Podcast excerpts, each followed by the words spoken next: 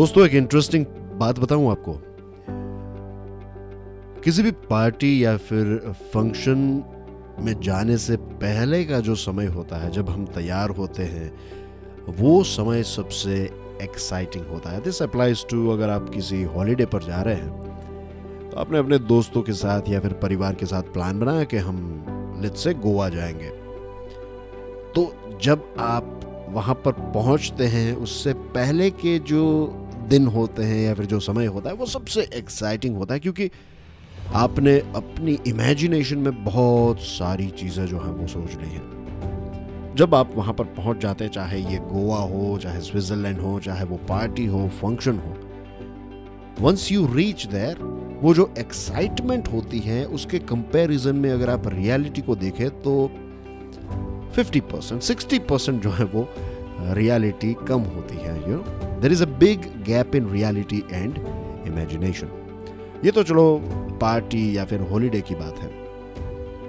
सिनिका का एक कोट जो है, वो हमें हमारे जीवन में समझना चाहिए। मेरा मानना है कि this is a very important quote we suffer more often in imagination than in reality दूसरी जो चीज़ें हैं, जो हमारा एक नॉर्मल जीवन है, उसमें क्या होता है कि हम ऐसी बहुत सारी नेगेटिव इमेजिनेशन करते रहते हैं कि मेरी जॉब चली जाएगी तो मैं क्या करूँगा? अगर मेरी शादी टूट गई तो मैं क्या करूँगा? अगर ये हो जाएगा तो क्या करूँगा? वो हो जाएगा, मेरा बिज़नेस जो है वो लॉस में चला जाएगा तो क्या होगा? मेरी ब्रांड रेप्यूटेशन मेरी रेप्यूटेशन ये, वो एक लंबा लिस्ट होता है।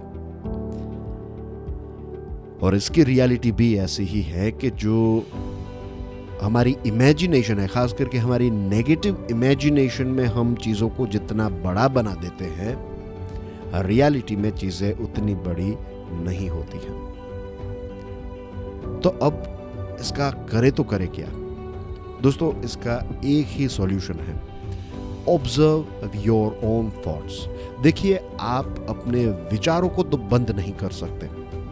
बहुत सारे लोग कहते हैं कि सिट डाउन इन मेडिटेशन और अपने विचारों को बंद कर दीजिए। एम टी योर माइंड ऐसे बड़े बड़े स्टेटमेंट्स दिए जाते हैं। लेकिन इन रियलिटी जैसे हम हमारे दिल को धड़कना बंद नहीं कर सकते इट मीन्स अगर आपका दिल जो है वो धड़कना बंद कर देगा that means you got an cardiac arrest आप मर जाएँगे। वैसे ही जो हमारा दिमाग है, उसका बेसिक फ़ंक्शन है विचार को पैदा करते ही रहना। तो दिमाग कभी विचार पैदा करना बंद नहीं करेगा, लेकिन what we can do is with meditation अगर हम हमारे विचारों को ऑब्ज़र्व करना सीख जाए तो फ़र्स्ट स्टेप ये होगा कि जब भी आपको कोई नेगेटिव विचार आएगा तो आप उसको आइडेंटिफाई कर पाएँगे कि देखिए, ये एक विचार है और सिर्फ़ ये विचार ही है। ये एक नेगेटिव हैबिट की वजह से एक नेगेटिव विचार आ रहा है। जब आप इस स्टेज तक पहुँच जाएँगे कि आप अपने विचारों को ऑब्ज़र्व करने लगेंगे, तब आप उनको चेंज भी कर सकते हैं। कि नेगेटिव विचार आया, आपने आइडेंटिफाई किया, आपने उसको रोक दिया कि स्टॉप इट इसका पॉजिटिव विचार क्या हो सकता है? कि लेट्स से मेरी जॉब चली जाएगी तो क्या होगा? स्टॉप मुझे जॉब में प्रमोशन भी मिल सकता है। मुझे दुनिया में हज़ारों कंपनी है, लाखों कंपनीज़ हैं। अगर मैं एक हज़ार कंपनी में अप्लाई करूँ तो मुझे कम से कम एक कंपनी में तो अभी जो जॉब है, उससे अच्छी जॉब मिल जाएगी। कौन कौन सी ऐसी चीज़ें हैं जो मैं करूँगा जिससे मेरी कंपनी जो है, वो कभी लॉस में नहीं होगी? मेरे फैमिली के साथ मेरा बिहेवियर कैसा होना चाहिए, जिसकी वजह से कभी भी फैमिली में झगड़े ना हो? The first step is observe your thought जब आप ऑब्ज़र्व करते हैं, तब आप नेगेटिव विचारों को आइडेंटिफाई कर पाते हैं और जब आप किसी चीज़ को आइडेंटिफाई कर पाते हैं, तभी आप उस चीज़ को सॉल्व कर सकते हैं।